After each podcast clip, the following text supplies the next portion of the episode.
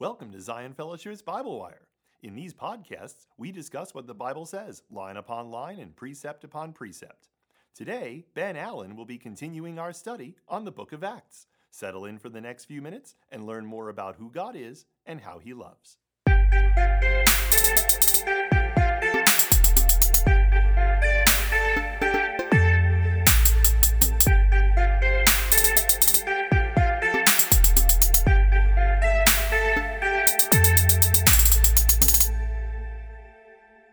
Hi, everyone.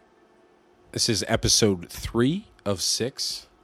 Last episode, we discussed the various scenes uh, regarding Saul's proclamation of the gospel and the cautious welcome of him into the community as a brother. Let's continue working on these episodes with the end of Acts 9. This is Acts 30 or 9 32 through 43. This is the rest of chapter 9. Let's read the text. Now, as Peter, ESV by the way, now as Peter went here and there among them all, he came down also to the saints who lived at Lydda. There he found a man named Aeneas, bedridden for eight years, who was paralyzed. And Peter said to him, Aeneas, Jesus Christ heals you. Rise and make your bed. And immediately he rose. And all the residents of Lydda and Sharon saw him and they turned to the Lord. Now, there was in Joppa a disciple named Tabitha, which translated means Dorcas. She was full of good works and acts of charity. In those days, she became ill and died. And when they had washed her, laid her in the upper room, since Lydda was near Joppa, the disciples, hearing that Peter was there, sent two men to him, urging him, Please, come to us without delay. So Peter rose and went with them, and when he arrived, they took him to the upper room.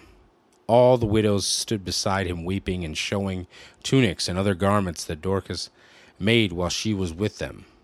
But Peter put all them all outside, and knelt down and prayed. And turning to the body, he said, Tabitha, arise. And she opened her eyes. And when she saw Peter, she sat up. And he gave her his hand and raised her up. Then, calling the saints and widows, he presented her alive, and it became known throughout all Joppa, and many believed in the Lord. And he stayed in Joppa for many days with one Simon, a tanner. End reading.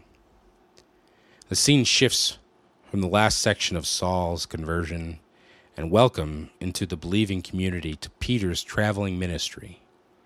In the coastal region of Judea, people are turning to the Lord, and while in Peter's travels, we see him responding to various needs with healings, a resurrection of the dead, and belief in Christ spreading.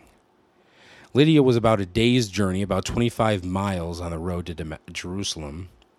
And from Verses 32 through 35, the narrative is brief without reference to any supportive action, and putting the focus on the sudden outcome, namely, immediately Aeneas got up, and the effect on those outside the church. All those who lived in Lydda and Sharon saw him and turned to the Lord. Many unbelievers in Lydda and the surrounding coastal plain of Sharon turned to Jesus as Lord, acknowledging his divine authority and saving power through the actions and words of his apostle. The risen Jesus continues to heal through Peter. Despite its close association with Judea, Joppa seems to have been a distinctly Greek city. So when Peter reached this point, he was definitely in Gentile territory. Joppa, or Jaffa in Arabic is mentioned in the Old Testament in Joshua 19, uh, 1946, 2 Chronicles 2.16, Ezra 3.7, and I believe in Jonah 1.3. In that city, there lived a disciple, the feminine form for mathetria, which is the feminine word for disciple.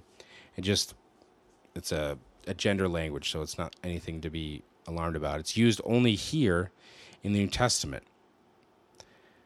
Her Aramaic name was Tabitha, the feminine form for deer or gazelle.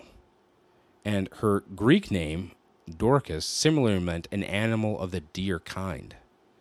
She had a reputation for always doing good and helping the poor. Further details of her good works are given when mention is made of the robes and other clothing that Dorcas had made while she was still with them. It is reading too much into the example of this one faithful disciple to suggest that there is in Joppa a fairly developed charitable organization, as some have done so in other scholarly works. But there is no doubt that Luke wishes to highlight the importance of Dorcas and her ministry to the needy.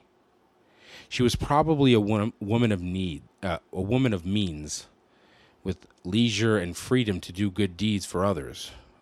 Once again, generosity surfaces in the narrative of Acts as a sign of the Spirit's work in those who turn to Christ.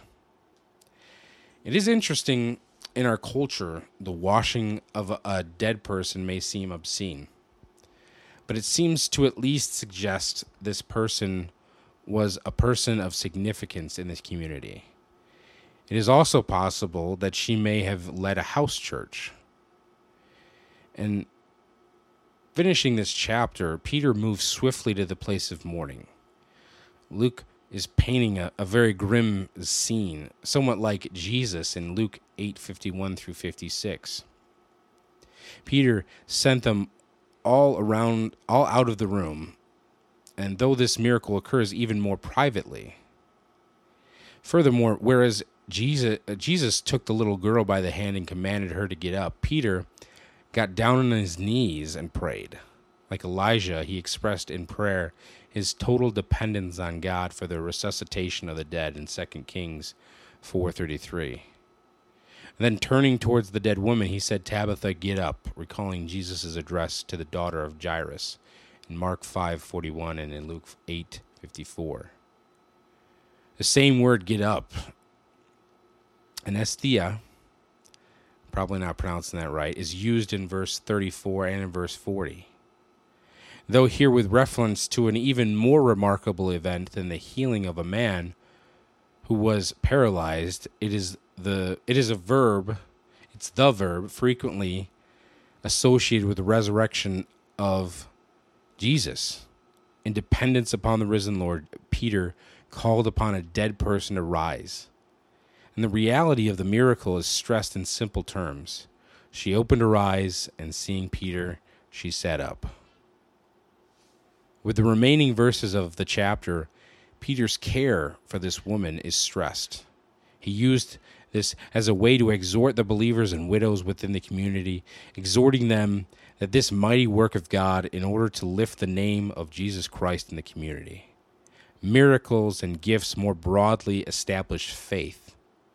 Let me say that again miracles and gifts more broadly establish faith. And it is in the total agency of our God.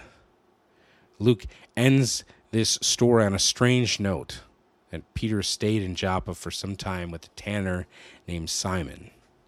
Indeed, this Simon the tanner is mentioned again several times in the following narrative. In chapter 10, tanners were considered unclean by more scrupulous Jews because of their contact with the hides of dead animals. Peter was apparently not troubled by such concerns, but he would soon have difficulty taking the more radical step of visiting a Gentile household. He would need a series of revelations from God to move him in that direction. As we will see in the next couple of episodes, it is Peter's mindset and overall disposition that moves him to a place of what God will ultimately do, which is to bless the nations with the light of the world. Before I end this episode, I want to encourage everyone, if they haven't, to pick up the book on miracles by Dr. Craig Keener. He wrote a large work on the topic as well as a short abridged version. It is a wonderful testament to how God has and continues today to work miracles through the church and the rest of the world. We are a charismatic church, and seeing these things are amazing. They all point to the loving King whom we all serve. We have reached the end of today's Bible Wire podcast. If you'd like more information about our church, or if you'd like more resources related to this podcast, you can find us online at www.zionfellowship.net. We're also available on social media. Look for Zion Fellowship. Thank you for joining us today on Bible Wire.